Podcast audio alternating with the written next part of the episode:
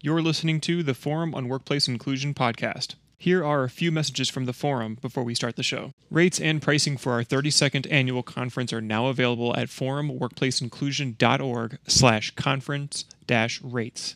Visit our rates page for early bird pricing with up to $100 off standard rates. Group rates and team meeting packages also available. That's forumworkplaceinclusion.org slash conference dash rates. Also, save the date for our 32nd annual conference, Facing Forward, which is March 10th, 11th, and 12th at the Minneapolis Convention Center in Minneapolis, Minnesota. Our three day flagship event, the annual conference, is our premier learning opportunity at the cutting edge of a diversity, equity, and inclusion landscape. Learn more about the conference, the conference theme, and the conference learning pillars at forumworkplaceinclusion.org. The Forum Annual Conference is SHRM and HRCI eligible. Videos from our 2019 annual conference are now available on our website, forumworkplaceinclusion.org. Our 2019 conference video archive features general sessions, spotlight sessions, and special presentations from our 2019 annual conference, Bridging the Gap. Get amazing DEI content from our flagship annual conference for free at forumworkplaceinclusion.org. The Forum's 2020 Diversity Award nominations are now open. Do you know someone who leads by example and demonstrates a commitment to bold exploration, risk taking, and learning from both failure and success? Or what about someone who has raised or raises awareness of workplace diversity and inclusion issues? Then nominate them for the Forum's 2020 Diversity Awards. More information at forumworkplaceinclusion.org slash diversity awards. Registration for our October webinar is now open. Visit forumworkplaceinclusion.org and click on Events and Webinars for more information and to register. The Forum on Workplace Inclusion webinar series are free monthly webinars offering professional and organizational skill building opportunities in diversity, equity, and inclusion topics, featuring presenters from industries around the globe. With that, I'd like to say thank you to all of our listeners and subscribers. Your engagement with our podcast supports our growth and helps us reach new listeners. If you like what you're hearing on the Forum podcast, please consider writing a review on Apple Podcast or Stitcher. If you've already written a review, thank you, and please consider sharing our podcast with a friend, family member, or colleague. Word of mouth from our audience is the best way the forum grows, so thank you very much for listening and sharing. Thanks again, and enjoy the show. Hello, everyone, and welcome to today's webinar. I'm Ben Rue, Program Coordinator at the Forum on Workplace Inclusion. I'm pleased to have you here for today's webinar, MassMutual's D&I Journey, a holistic approach to change, with presenters Mary Frances Winters of the Winters Group, uh, Natalia Arbula, Arbulu of MassMutual, and Peggy Nagae of White Men as Full Diversity Partners. This is the fifth webinar in the 2019 Forum on Workplace Inclusion webinar series, sponsored by Aon. We hope that you we hope you enjoy this experience and find this information helpful in your work and join us for future webinars. Today, Mary Frances, Natalia, and Peggy will be presenting for about 45 minutes with Q&A at the end. Today's webinar is SHRM eligible, and the activity ID will be provided at the end of the webinar. It is also being recorded and will be posted to our website within the next week and, and being available for download via podcast and is actually being broadcast live on Facebook on right Facebook. now. Visit our website, forumonworkplaceinclusion.org, or on Facebook, Twitter, and LinkedIn for more information. Before I hand things over to Mary, Frances, Natalia, and Peggy, I would like to share a brief message from our sponsor, Aon.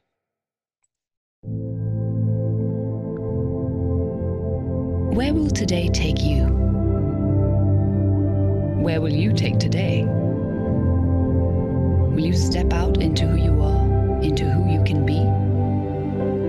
At Aon, we're committed to helping you be your best and ensuring you experience the best of Aon. It's your chance to own your potential. A chance to develop professionally through unmatched opportunities and tools to help you succeed.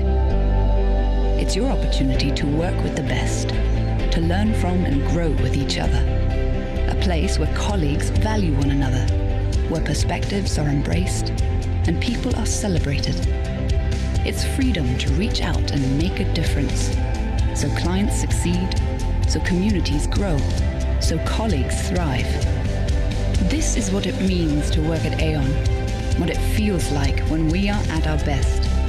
Impact, people, opportunities, and support.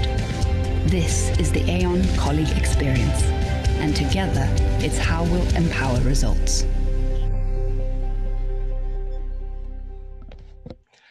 Thank you so much, Aon, again. And without further ado, I would like to hand things over to today's presenters. Thank you very much, Ben. And good morning, good afternoon, good evening, depending on where you are in the world. I am Mary Frances Winters, and I would like to welcome you to today's webinar. I represent the Winters Group. We are a global diversity, equity, and inclusion firm. And today you're going to hear how Mass Mutual is driving diversity and inclusion by focusing on insightful metrics, a system of accountability, and transformative education. We're going to delve into their strategy to change hearts and minds. We're going to highlight how diversity and inclusion education does work when organizations take a long term holistic approach, when it is more than just a one and done, and it is part of a broader strategy to drive change. And so today I am joined by um, our expert panelists, and we're going to uh, have them introduce themselves before we get started. Natalia? Hi, good morning or good afternoon, everybody. It's great to be here with all of you. My name is Natalia Arbulu, and I'm a diversity consultant here at Mass Mutual.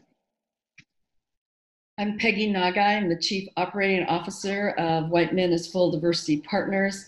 I have had the privilege of working with both Mary Frances and Natalia at Mass Mutual. So look forward to talking about it more.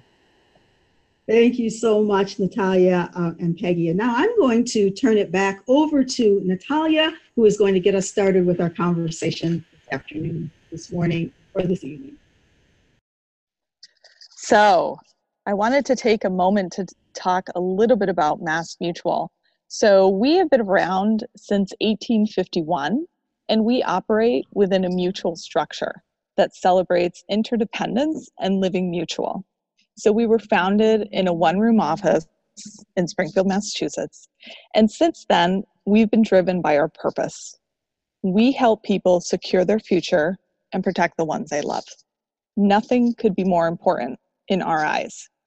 So we put our customers at the heart of what we do, and we provide holistic financial solutions, guidance, and education so, our long term strategy helps ensure that our policy owners and their loved ones can rely on us to be there when they need us most.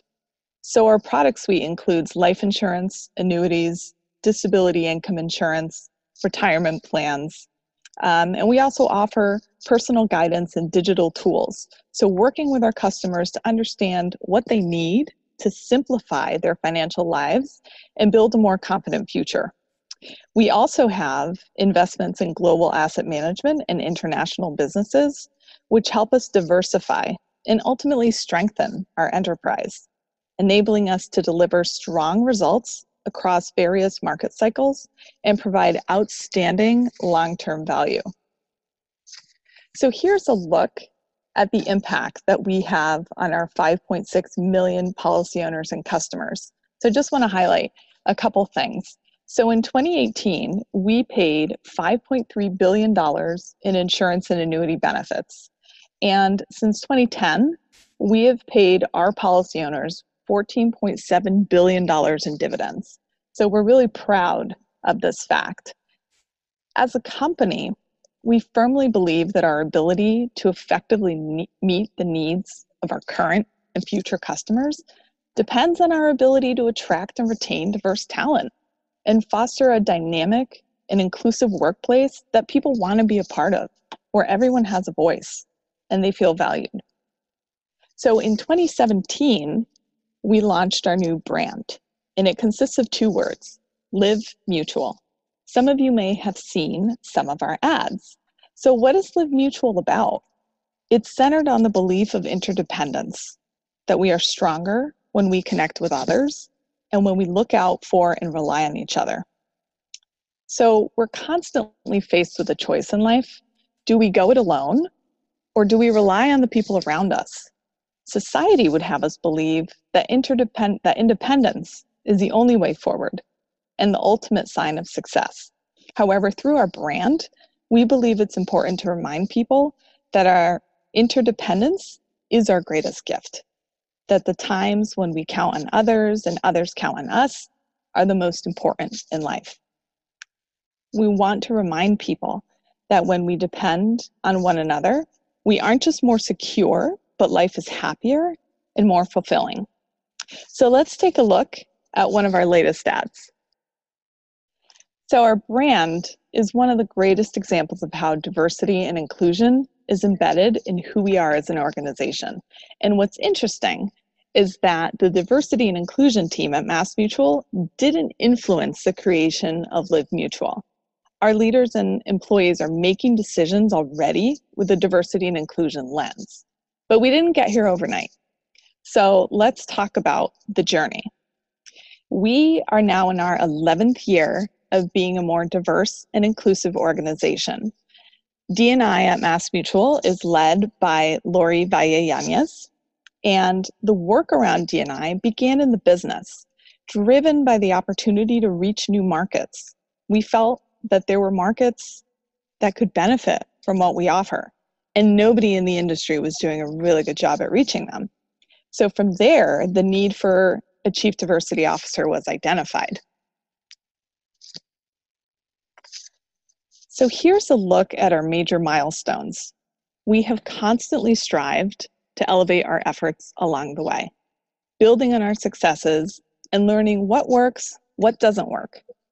We've refreshed our strategy twice to align with the company's goals and aspirations. And both times that we did this, it was in a really collaborative way. We gathered thought leaders throughout the organization and even included some external DNI subject matter experts. So between 2008 and 2011, and also going into 2012 through 2014, we had been successful in creating the infrastructure for diversity and inclusion. We had a foundational DNI learning program for all managers, led by our longtime partner, Miguel Valenciano. We had established employee resource groups. We had evaluated ourselves against others. We had partnered with our senior leaders on diversity action plans to move the needle. But the needle move wasn't moving as quickly as we had hoped related to increasing workforce diversity. We wanted to do something that went above and beyond what we were already doing. We leveraged the global DNI benchmarks to rate ourselves and identify where we should focus, and made the decision to double down on developing inclusive leaders. As a side note, both Lori Vallanez and Mary Frances have served as expert panelists for the GDIB for many years. So you'll see that in 2014, which led into 2015 2017, we made a bold move to impact mindsets and behaviors. Working with the Winters Group and White Men as Full Diversity Partners, we created a transformative educational experience for all of our senior leaders that focused on understanding systemic bias, unconscious bias, cultural competence, and working across difference. So, we're going to speak about our approach to education in detail in a moment. So, if you look at 2017, uh, we introduced a diversity and inclusion metric in our annual bonus plan for all employees, tying DNI results to company performance and creating shared accountability for improving workforce demographics and fostering inclusion. This last part is really important. We didn't want it um, to just be a focus on the numbers where it might end up becoming a check the box activity. We began to measure both lagging and leading indicators and sharing that with our leaders. We wanted to focus on the behaviors that would drive sustainable change. So, in that same year, we invited Korn Ferry to assess our DNI practices. We wanted an external view on our strengths and opportunities and recommendations for moving forward.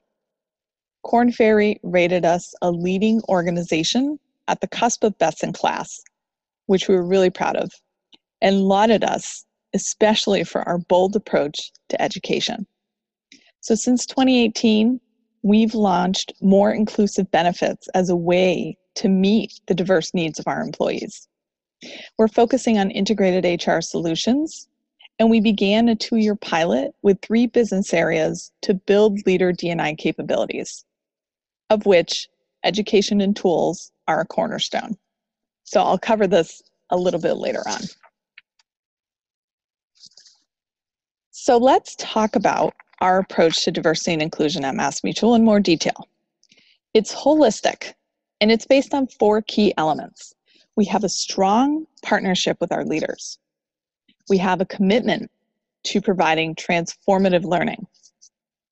We share workforce diversity metrics, creating transparency at all levels of the organization so everybody knows where we are and where we want to go. And finally, accountability. As I shared, we hold everyone accountable for the results that we achieve. We recently launched employee competencies at MassMutual, one of which is inclusion, to continue to drive the right behaviors.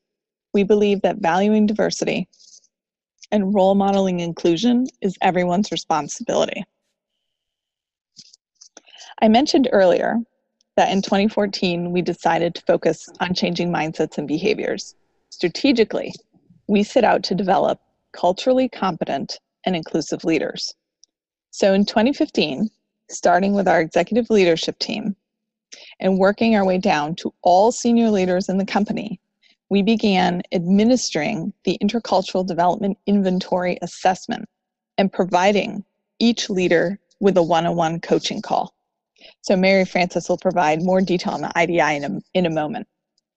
So, that then led to leaders participating in a three and a half day learning lab that began with an in person three hour workshop facilitated by the Winters Group on building cultural competence.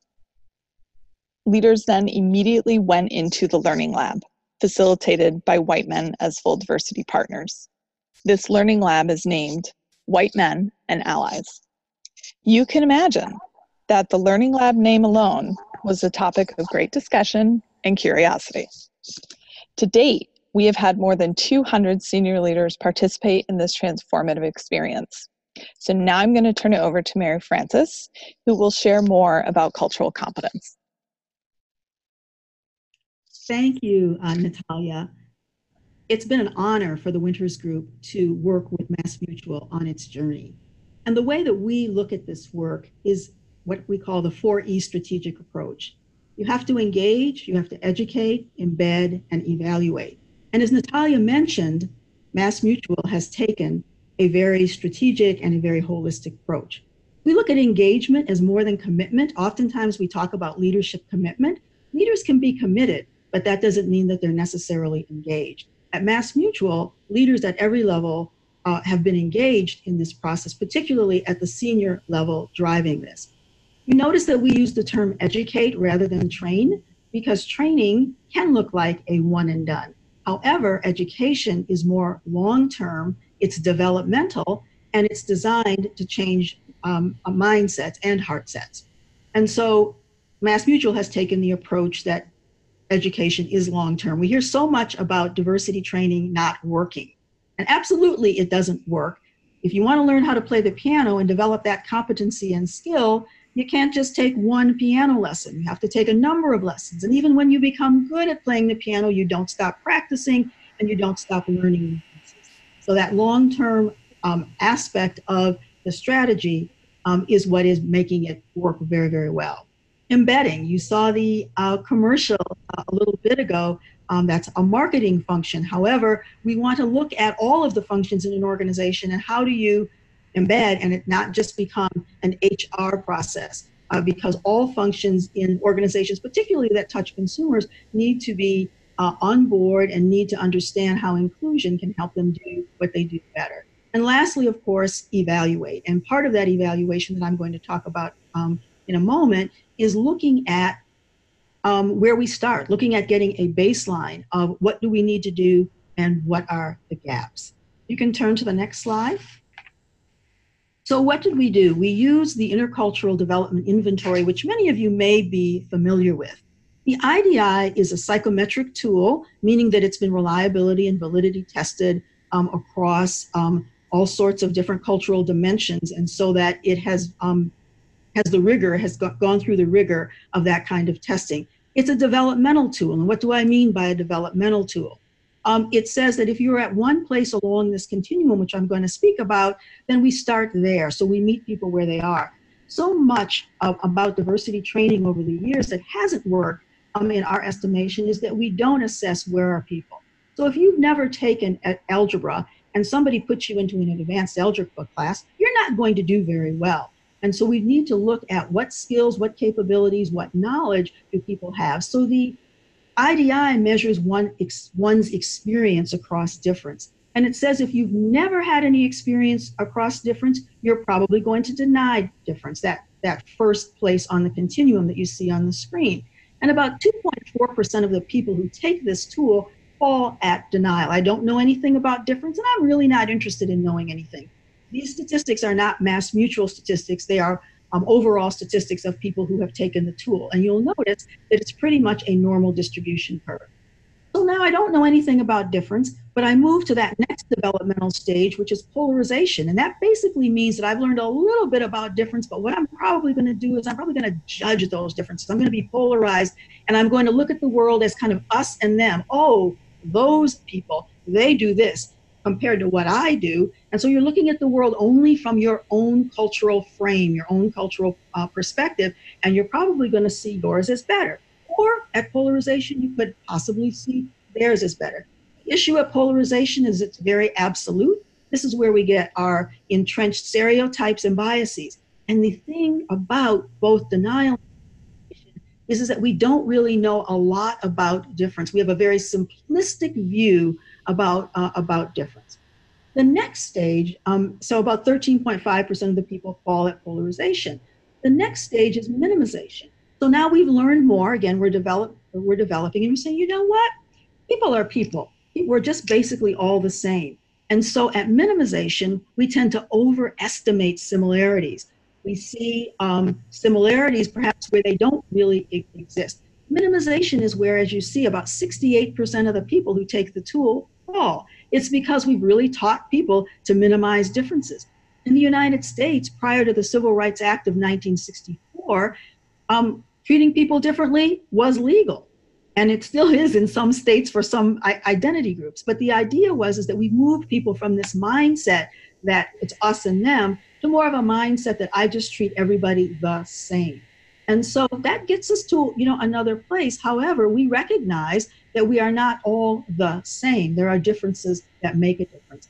And once we reach acceptance, which does not mean agreement, acceptance means that one accepts that there are a myriad ways in which people may experience the world. There are many, many different worldviews. Mine is one, and I accept that there are a number of others which may be just as valid as mine.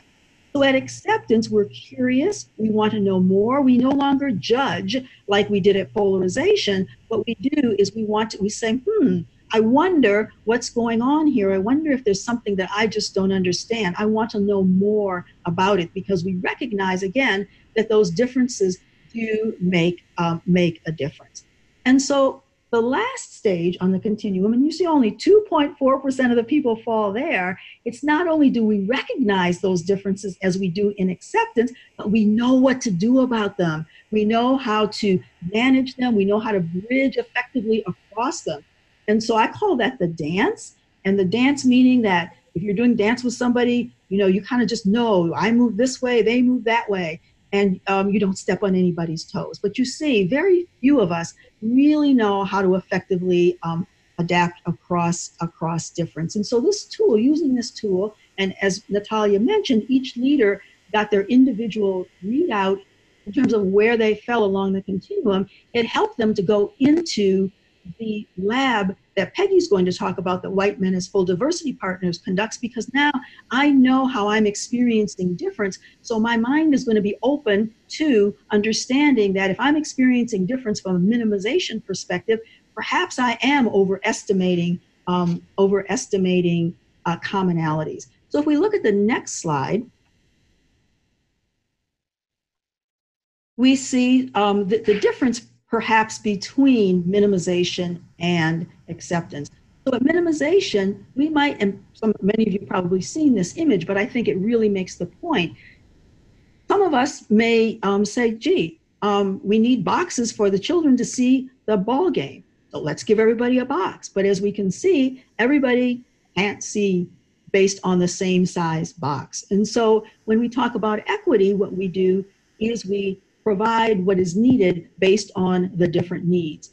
If we're not culturally competent, we may miss those needs, not because we're bad people, just because we're not aware. And so becoming more aware of our own, first, our own um, cultural competence, our own level and capability to be able to discern patterns of difference in our own culture and, and others. That's the first step. We've got to start um, with ourselves. So on the next slide, you'll see this very simple model of how we think you get there. And it is first self understanding, understanding one's cultural self. I have heard over the years, I've been doing this work now for 35 years, and I've heard over the years people say, well, gee, Mary Frances, I don't really think I have a culture. Well, there's no such thing as a view from nowhere. We all got our view from somewhere, and that is our cultural frame. So sometimes the first learning is I have a culture, and what does my culture teach me? What does my culture tell me? Because often, and Peggy's going to talk about this in, in more detail, we don't see ourselves um, in the culture because it just is, it's all around us. And so we have to unpack that. And then once we've done that, we can move on to other understanding. How do I understand my cultural others? The IDI continuum would say that we have to go through all of the stages. We've got a lot of polarization going on in our world right now, a lot of us and them. We're trying to skip over the minimization part and go directly to acceptance adaptation. I need you to understand um, how I'm feeling, what, what I'm thinking. And what we're saying is we've got to first come to some kind of common ground and.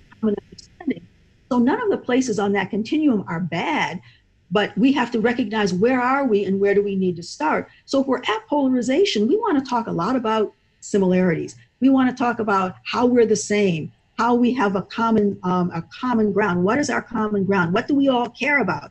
And then we can move more to helping us understand our others. So, in other words, there are stages to this. There's development. It's just like learning how to play the piano. You don't start with very difficult Mozart concertos and whatnot. You start, and the teacher is going to take you through those stages. So, any kind of learning, um, we go through developmental stages. That's the same way that we feel this kind of learning is sustained, and this is where the change happens. At that third stage, we're then able to uh, are, are more able to effectively bridge across differences. So next, I just share a model, a very simple model. We call it the 4E model of how we do this. And the first step is exposure. If I don't know anything about difference at that denial stage or that polarization stage along the IDI continuum, if I haven't had much exposure, I'm not going to be able to be very culturally competent. And so let's examine ourselves. How much exposure have we really had across different dimensions of diversity? And exposure is one thing, but experience takes it deeper. So I may have been exposed to it, but I may not have had some meaningful experiences where I really can understand how those differences are playing out and making a difference. Um, education. Edu- formal education is, is a part of that, and that's where we get into the education that's offered in our workplaces or courses that we might take or books that we might read. And we believe that those three E's lead to empathy. And again, Peggy's going to talk more about that um, as well. And empathy, obviously, is the ability to take the perspective of the other, to actually understand how the other might see the world. We can't do that if we haven't had any exposure or experience across those differences. And so the IDI is an opportunity for those who take it to do some self examination, self exploration, and understand where they are along that continuum and then understand what do they need to do to gain more exposure and experience so that they can be able to see and discern differences when they arise as leaders are, are um, operating and managing um, a diverse workforce. And so with that, I'm going to turn it over to Peggy, who's going to go into more detail about the um, White Men um, as Allies program at Mass Mutual. Thanks, Mary Frances. If you could get to the next slide. So uh, at White Men as Full Diversity Partners, we believe that everyone is in the same culture. So everyone is like the fish, we call him Rusty, in this picture. Uh, we are swimming in a culture that many of us, uh, it's not transparent, it's uh, something that we live with. And in our work throughout the world and throughout the country, there's always an insider culture. So the water that some live in and others have to leave. There's also an outsider culture, which means outsiders need to know both their outsider culture as well as the insider culture, especially in workplaces. So the way that we at White Men as Full Diversity Partners um, have people engage is through uh, an experiential process. And uh, Natalia, if you move the slide. Um, what we do is our belief is that everybody needs to be under the tent. Everybody is involved in diversity and inclusion, and that this is not a didactic approach. So if you look at, at the right hand side, you'll see a more traditional approach to diversity training. And as Mary Frances uh, said, this is different than training. What we are talking about is experiential learning and education through a long series of things, as Natalia noted. So, one of our first um, ways or principles is how do we engage both the head and the heart?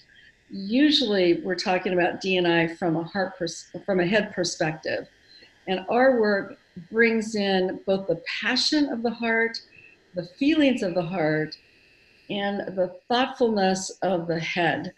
And we do that by our three and a half day learning laboratory. We call it a laboratory because if you think about the word laboratory, it's about experimenting, it's about trying things out. It's about not always succeeding in the experiment, but seeing it as an ongoing process. Um, and so, what we say is in the labs, the data comes from the participants and it's their experience. And that's why every lab can be different because we are prioritizing people's learning experiences. And one way to do that is that we engage everybody uh, in the learning process. And we especially talk about both what has traditionally been thought about in D&I. So traditionally, we've thought about race and we've looked at people of color. We've thought about gender and we've looked at women. We've thought about um, class and we've looked at middle to upper class. Uh, we thought about sexual orientation and we look at LGBTQ folks. What we do is bring in not just people of color, white women, LGBT, we're talking about white culture in terms of race and ethnicity. We're talking about men in terms of gender. We're talking about heterosexual uh, privilege in terms of sexual orientation and bringing all of those differences into the room at the same time so that we can talk about issues like privilege and systemic advantage and do it in such a way and with the definition where people begin to understand oh, I didn't realize that I had this privilege. And privilege isn't just what I have more of, it's really what I don't have to negotiate. So, for example, as a temporarily able bodied person, I don't have to negotiate if I was in a wheelchair the uh, width of the door, the bathrooms, the, the, size of the bathroom, but also the area in the bathroom where I can get into a stall. I don't have to negotiate any of those things because I'm able bodied. So when we think of privilege, we're thinking about what are the things that people don't have to negotiate on a daily basis, um, and what are the things that others do have to negotiate. So we also link the commitment to diversity and inclusion with leadership development. We really see our work as leadership development through the lens of diversity and inclusion. And if we can change uh, the collective mindset through which we, we see issues from one that this is a problem to be fixed to this is a condition and a culture in which we have very different views of what's of what works right and what works wrong um, and how do we begin to have divergent views looking through that mindset to bring more creative solutions um, and energy into the workplace. That's a little bit about how our transformative experiential learning process. Um, and in three and a half days, people come in many different with many different mindsets. They can be skeptical, they can be wary, they can be concerned, and we welcome every mindset because uh, if you're in your chair and you're willing to stay the process, you will be going through your own learning journey in those three and a half days. So, and um, if we look at the next slide, what we did, what we um, define as diversity, diversity is the mix, all the ways that we're different. Um, and inclusion is making the mix work. But many people have different definitions of what inclusion is. We call inclusion belonging times uniqueness. So it's almost like a paradox that we both need to feel like we belong to this team, to this department, to this company. Um, and we also want to be valued for our uniqueness. I'm Peggy, I'm a Japanese American, I was a lawyer before. If I'm acknowledged for both my uniqueness as well as I belong to this team, I'm going to bring my whole self to work. And that's what we're talking about is how do we bring our whole selves to work so that we can have creative solutions, we can have a workplace that works, um, and we can have fun as well in the workplace. And the way that we have um, talked about leadership development, and go to the next slide, we have eight critical leadership skills that we have worked with.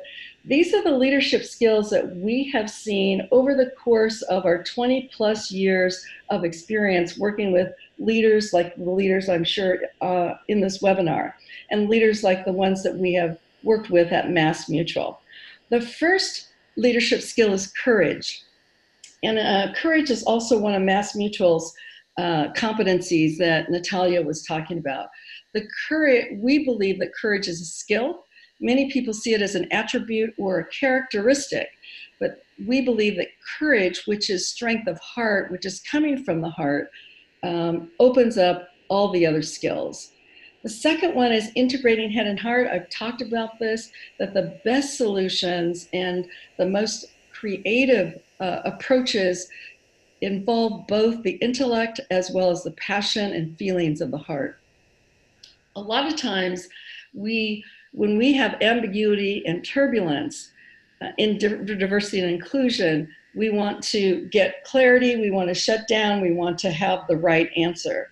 And our approach to leveraging ambiguity and turbulence is to lean into it, is to use inquiry and curiosity as a way, okay, I'm feeling uncomfortable uncomfortable here. What's going on? I don't really understand what uh, diversity and inclusion is about. How can I get curious about it rather than want to know the 10 answers? Listening, uh, in, in dominant US culture and in insider culture in many places, listening is, is seen second to speaking. But we know that listening, listening fully, listening thoroughly, allowing people to share their whole thought or experience, listening is a really powerful skill. Balancing key paradoxes, we talk about four paradoxes um, in our work, four especially in diversity and inclusion. And one is that we're individuals and we're parts of groups. So I'm an individual, as I said, Peggy, and I'm part of many social identity groups. Both of those are true at the same time. And it can be challenging because some people may want to be I'm an individual, treat me as an individual, I'm a human being, and don't realize that they're also parts of social identity groups such as white men or uh, lawyers or etc. other groups. So balancing individual and group. The second one is sameness and difference. And Mary Frances was talking about that, that sometimes we want to go all the way into the sameness part or we want to go into the difference part. So in some ways we are similar and in other ways we are different. And how do we hold those two things at the same time so that we can get the best out of each other? The second one is challenge and support. I was a trial lawyer for 15 years, so I'm way on the challenge side, and I've had to learn to how to be on the support side. So how do I, in the same conversation, both support somebody's D&I uh, process and do that by challenging some of the, uh, the person's thinking or challenging culture or challenging the way that we've done things around here. The last paradox that we use a lot is it's not my fault and I'm responsible. So, in any given conversation, if I have a positive intent, but my impact is not so positive, it's not my fault that I've had this negative impact. And I can be responsible by asking somebody, gee, it looks like it didn't land the way I meant it. Uh, could we talk about that? And in a broader historical uh, context, it's not my fault that slavery happened. It's not my fault that um, the Trail of Tears happened. It's not my fault that Japanese Americans were incarcerated during World War II. And how can I be responsible now for any of the, the inequities uh, that have still are around and still part of our culture? How do I be responsible about that? And that's it's not a historical perspective; it's a day-by-day perspective about equity um, that Mary uh, Mary Frances was talking about. Seeing and, th- and thinking systemically. So we have our individual behavior, but we also have patterns and trends. And what do those patterns and trends look like? And then the lastly, if uh, I believe that everybody on this call is an agent of change. If you're in the area of diversity and inclusion, by definition, it's about change and I deem you to be the agent of change in diversity and inclusion. So the next slide talks about the results for leaders.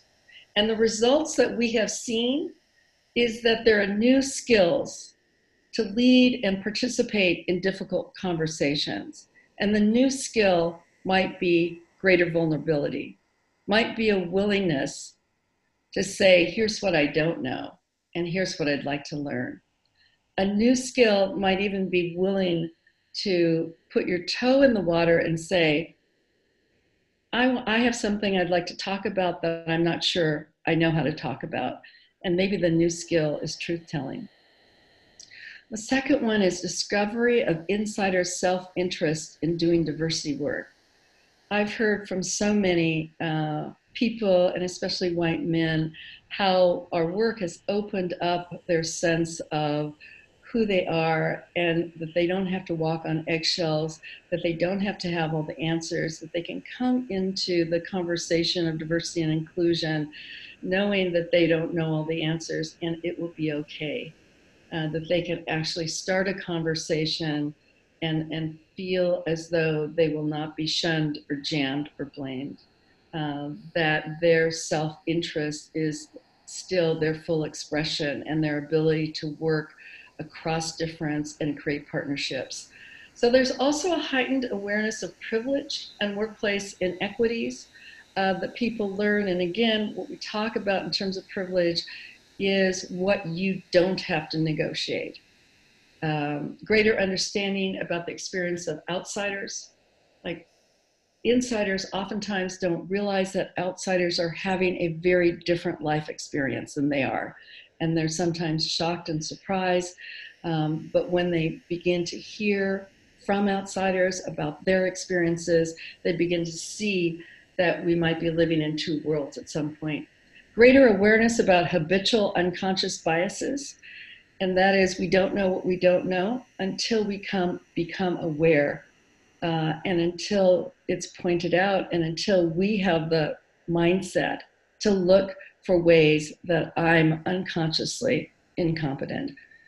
So, and the last one is a shared commitment and partnership across difference, that we don't have to deny our differences, that we actually can see the value uh, of differences and we can see the for the greater good and um, as as Natalia said, living mutually the interdependence, the greatest gift that we can give one another is that interdependence so that we live happier and we're more, more fulfilled.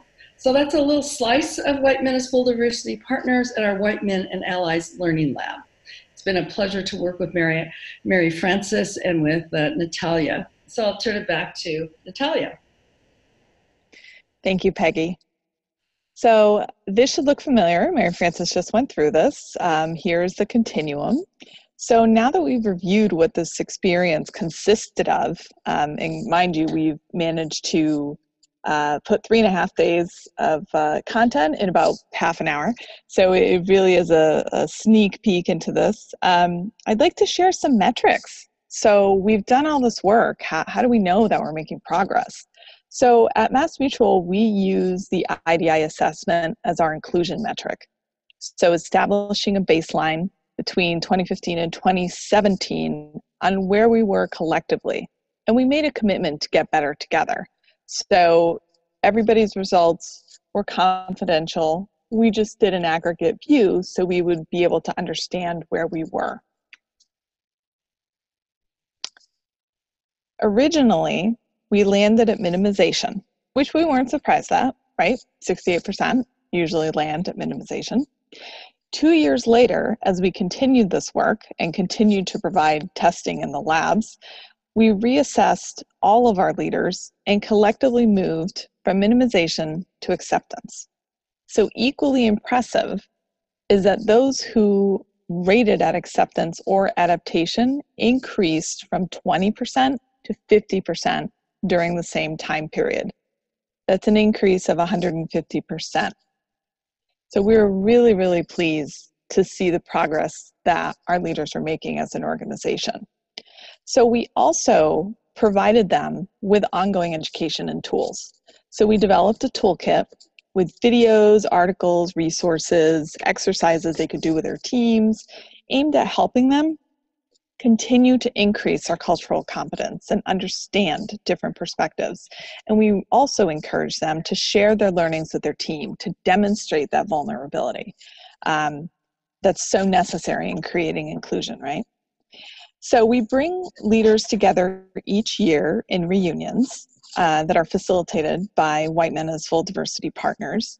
And the goal of this is to provide an intimate space where leaders can talk about what are the successes they're having with this work, what are some of the challenges related to D&I, and continue their learning.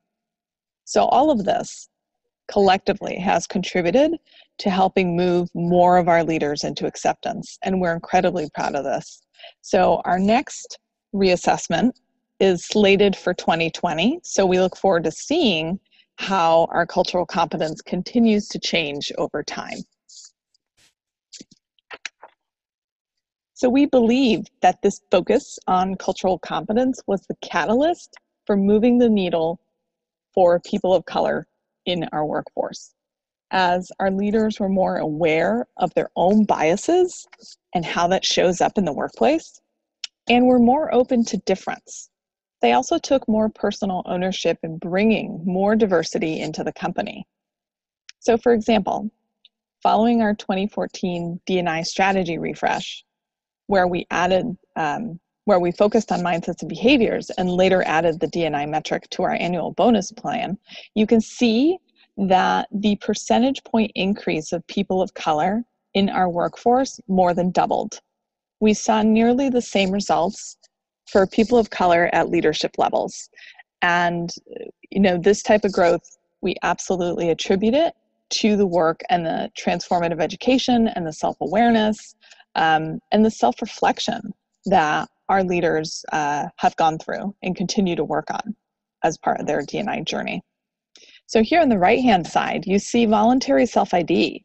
So, our individuals with a disability, LGBTQ, veterans, we did a campaign to encourage voluntary self identification called I Matter, and it focused on the value of being counted. And we also implemented a new HR system with a different onboarding process for new hires. And as a result of this process, 99% of our new hires are completing their voluntary self ID. So these two efforts, along with our continued commitment to having these groups compete for open roles, has resulted in us nearly quadrupling our percentage point increase. We've gone from 1.3% to 4.1%. So, coming back to our strategy, I mentioned the 2017 Korn Ferry assessment and how they identified an opportunity for us to build leader D&I capabilities throughout all layers of management. So they had said we were doing a really good job spreading the peanut butter. We had done a really good job um, focusing on our leadership, but we needed to take a more targeted approach to get this type of learnings and experience to frontline managers. So we began a two year pilot to build D&I capabilities of the leaders in two of our largest organizations, along with HR, with the goals of strengthening leader cultural competence increasing the diversity of the pipeline, and cascading metrics and accountability. As it has been with our senior leaders, education is at the core of this pilot.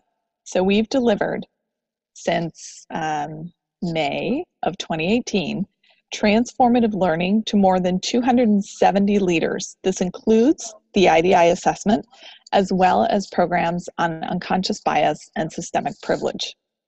So, our leader colleagues who are part of this pilot are gaining the knowledge, the insights, the skills to drive inclusion and create a collaborative workplace where every person feels valued, and understanding how important it is for them to model inclusive behaviors. We've seen our leaders become stronger diversity champions who lend their voice and support to this work and set expectations with their teams accordingly. So, what's next? At MassMutual, we are very proud of the progress we have made. And at the same time, we know that our journey is far from over. There is much more that we can do. So, our near term focus is going to be on building on our results. We're going to continue to focus on mindsets, on behaviors, and driving accountability throughout the organization. We will continue to provide support um, through education and tools. Our manager pilot that I just talked about, we're going to be assessing it over the next month or two and deciding where do we go from here? What are our next steps in regards to this effort to drive D&I capabilities to all layers of management. And then finally, I mentioned this again, we are going to reassess all of our leaders in the IDI in early 2020. So we feel really good about the direction of our strategy, what works for us, and our culture. And we are grateful for the partners who we've had supporting us along the way Peggy, Mary Frances, I mentioned Miguel, and so many others who have been a part of our journey with us. So, with that, I'd like to thank you for your time today, and we're going to open it up for questions. Uh, thank you so much, uh, Peggy, um, Mary Frances, Natalia, for a wonderful present, uh, wonderful webinar. Um, like Natalia said, we are now going to open it up for uh, open up for Q and A. If you have any questions, um, please at, um, enter them into the chat and, and remember when you are when you are entering them into the chat to select all panelists and attendees. Um, Mary Frances has been and Peggy have been kind enough to uh, answer a couple questions already um, via chat, um, but there are a couple that are coming in. So my colleague Aaron and I will be go ahead and read those so that um, the presenters can answer them. So there's one um, from Kevin. How many people attended the three day training? I've been trying to wrap my head around selling the this idea of of setting aside that amount of time on this issue. So, uh, Peggy, I, I can take that one if you're okay with that. Yeah, go right ahead. Uh, all right. So each lab is between 24 to 26 people. So when I say that we've put more than 200 leaders through this, that is why it's taken us over the course of um, a couple years um, to do that. Thank you. Yeah, and I noticed a couple of you, a couple of panelists did respond to him, but let's just just did it to all panelists. I just wanted to make sure that he got the answer. Um, and then let's see, Amy. Let's see.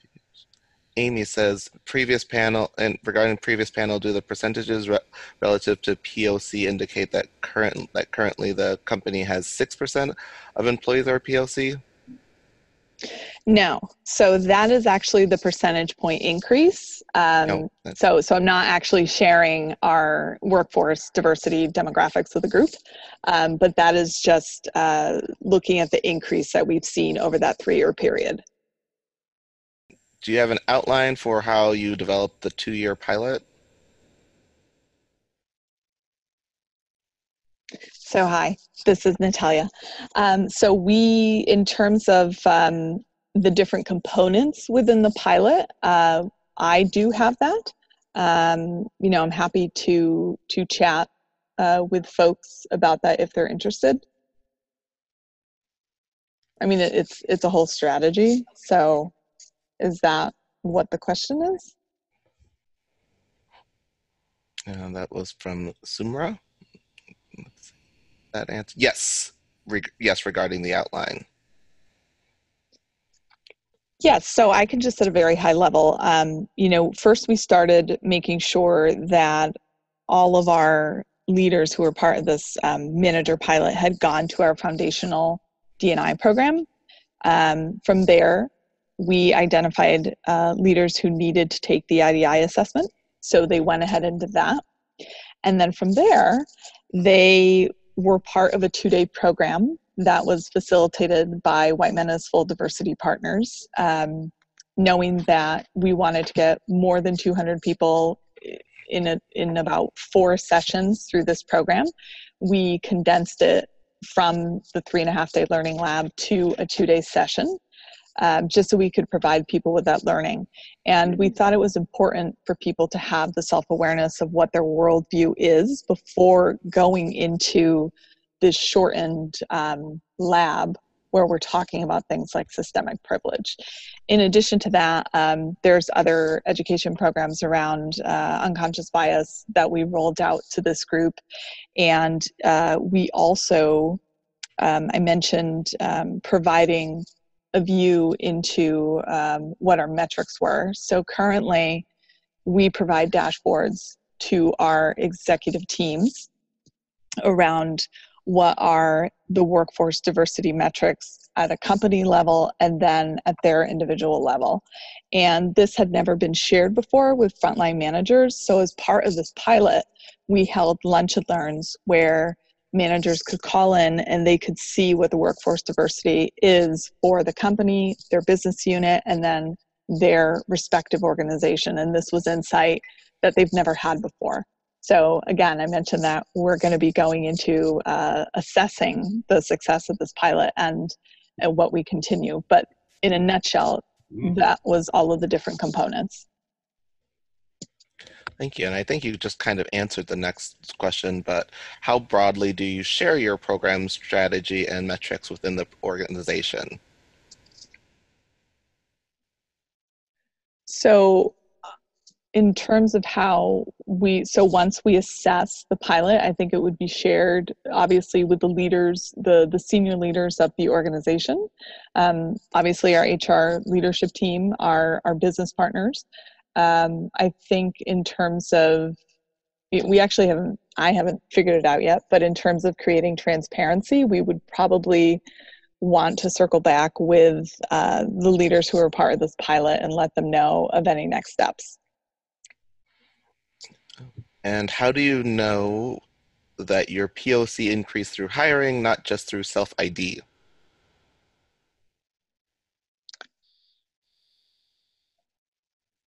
Hmm, that is a good question. Uh, so when we have uh, new hires come in, they they have the option of identifying by race and ethnicity as part of the application process. And at the same time, um, we also report to the federal government what our um, workforce demographics are.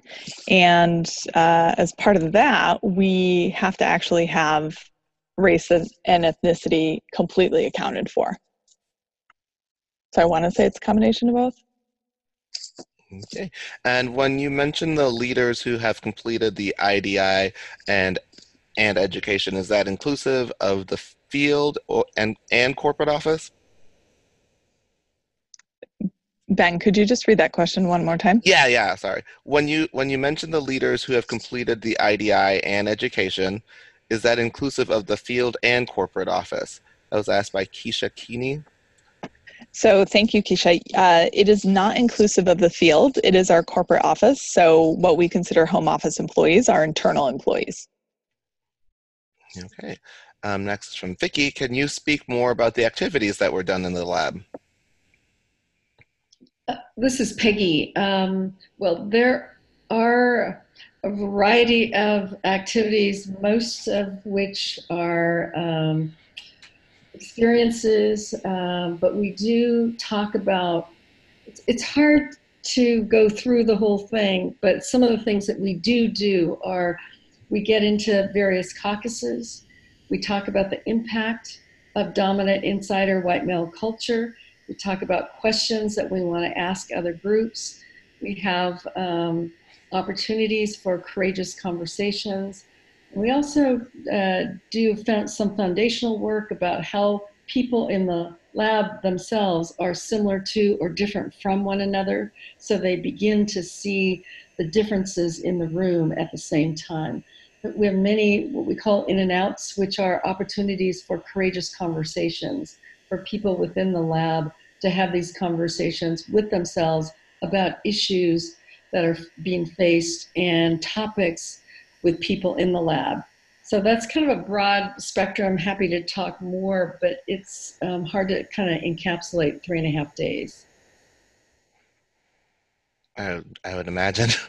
Um, see, uh, let's see. You, in, you indicated that you added a new hire process for self ID. What is the new process? Oh, you already answered that. Uh, let's see. Um, what's what's oh what's the next question is what's the best way to reach Natalia for more details? So I'm going to be sharing um, and or going to be sending an email with the like I said the um, webinar survey, and that will include the contact information for all three, or the best way to contact all three of the presenters. And how can white men as full diversity partners approach be effectively adapted for an organization that is 80% women and majority white? Well, when we're talking about culture, um, the culture is larger than any one individual. And so even though the the percentages of women uh, and majority white women, I believe that they would probably still be in a culture that's predominantly a white male culture. And if not, then you know the culture that's there is what is the culture that we talk about. So it can be adopt, adapted.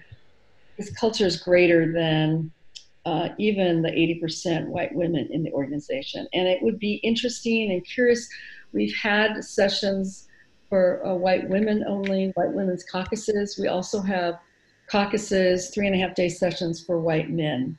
And as Natalia said, we have two day sessions and uh, reunions. So all of those really speak to culture. That's what we're looking at overall. And then what's your participation in that culture?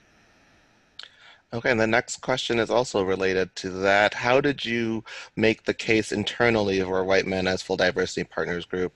We have resources to start ERGs, but folks are having difficulty connecting the importance to having such a group if we are only starting with five or so groups, or the importance of having such a group if we are start, only starting with five or so groups. So I can take a stab at that question, Peggy. I don't know if you want to add once I'm done. Um, the first part of the question I can answer in terms of building the case internally. So our Chief Diversity Officer Lori Vallanes, as I had mentioned, um, it was about looking at the metrics. So our workforce diversity metrics were not moving in a way that we wanted to. So um, based on the strategy refresh and the work that the team did at the time, um, again leveraging the uh, GDIB benchmarks. Um, they decided to focus on culturally competent and inclusive leaders and um, you know lori found for lack of a better word, uh, this program through white men as full diversity partners. And she went to um, one of the public sessions and participated in that, and then brought it to our executive leadership team as a proposal. And at that point, our CEO, Roger Crandall, said that he wanted to be part of the pilot. So it wasn't a typical way to progress um, and introduce a brand new program. It was very high stakes when your CEO says, I want to be a part of this, and I'm bringing the entire executive leadership team. So that is how we gained internal buy in for it because the group went through it and they found it so powerful that they said, you know, if we're really going to change um, this company and continue to make progress in D&I, all of our leaders need to have this. Peggy, is there anything you want to add? Yeah, I would say, uh, Natalia, that MassMutual kind of did it right. And that is when you start with the CEO and the executive team, all the rest of the organization is looking to see, well, they're starting at the top, which is the place to start. And I remember Roger in that first session um, had a meeting and he was going to cut short uh, his time there. And he decided, no, I'm not going to do that. I'm going to stay. This is valuable for my team. And in that one act, he really made a statement about his willingness to be part of inclusive leadership. And starting and that's what and that's this is Mary Frances, and that's the difference between what I was talking about earlier between commitment and engagement. So a leader who is committed oftentimes sends everybody else to it and doesn't stay or might open up the uh, session. Uh, but at MassMutual, um, the the engagement and is is that the leader, senior leader, is actually fully uh, participating, fully engaged.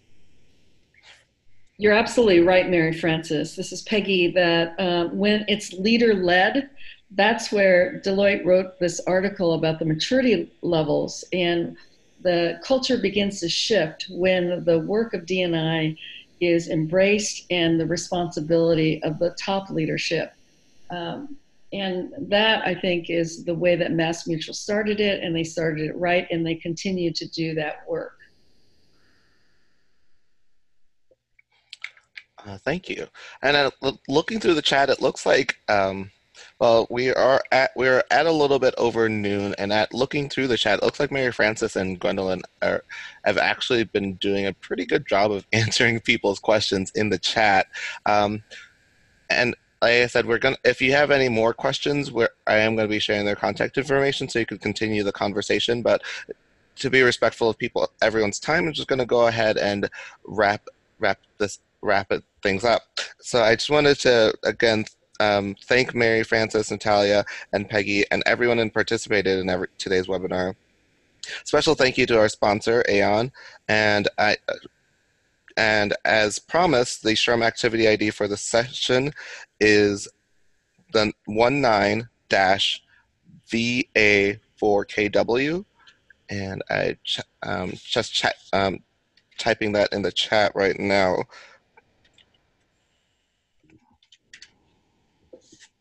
That's the SHRM ID.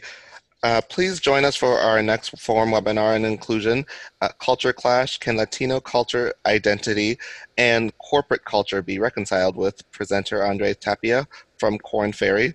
It's going to be on Thursday, October 29th at 11 a.m. Central Standard Time. Uh, a, a, new episode of our diversity podcast is now available. Uh, strategically marketing your DEI and supplier diversity programs with with with presenters Tiffany Hudson, co-founder of the Nova Collective, and also uh, she speaks with Dr. J.C. Devine, research and communication strategy at the Nova Collective. Visit forumworkplaceinclusion.org slash podcast to learn to listen. The Forum podcast is also available on Apple Podcasts, Spotify, Stitcher, and more. Visit forumworkplaceinclusion.org slash podcast to listen. The uh, the 2020 Diversity Awards nominations are now open. Know someone who leads by example and de- demonstrates a commitment to bold exploration, risk taking, and learning from both failure and success, then nominate them for the 2020 Diversity Awards. For more information on upcoming webinars, podcasts, awards, and all upcoming events, DEI resources, and occasional contests, visit us at forumworkplaceinclusion.org or, follow, or find us on LinkedIn, Facebook, and Twitter. Just search Forum on Workplace Inclusion. Again, I want to thank our presenters for an outstanding webinar, and I want to thank everyone who participated. Thank you, Ben, and thanks, Natalia and Mary Frances. Thank you again for listening to the Forum and Workplace Inclusion podcast. Don't forget to subscribe to our podcast to get updates and the latest episodes. Also, tell us what you think by reviewing our podcast. We'd love to hear your feedback. For more information, visit us at forumworkplaceinclusion.org or search Workplace Forum on Facebook, Twitter, and LinkedIn. Thank you very much and have a great day. The Forum on Workplace Inclusion podcast is recorded at Augsburg University in Minneapolis, Minnesota. One of the most diverse private colleges in the Midwest, Augsburg University offers more than 50 undergraduate majors and 9 graduate degrees to 3,400 students of diverse backgrounds at its campus in the vibrant center of the Twin Cities and nearby Rochester, Minnesota location. Augsburg educates students to be informed citizens, thoughtful stewards, critical thinkers, and responsible leaders. And Augsburg education is defined by excellence in the liberal arts and professional studies, guided by the faith and values of the Lutheran Church, and shaped by its urban and global settings. Learn more at augsburg.edu stanford.edu.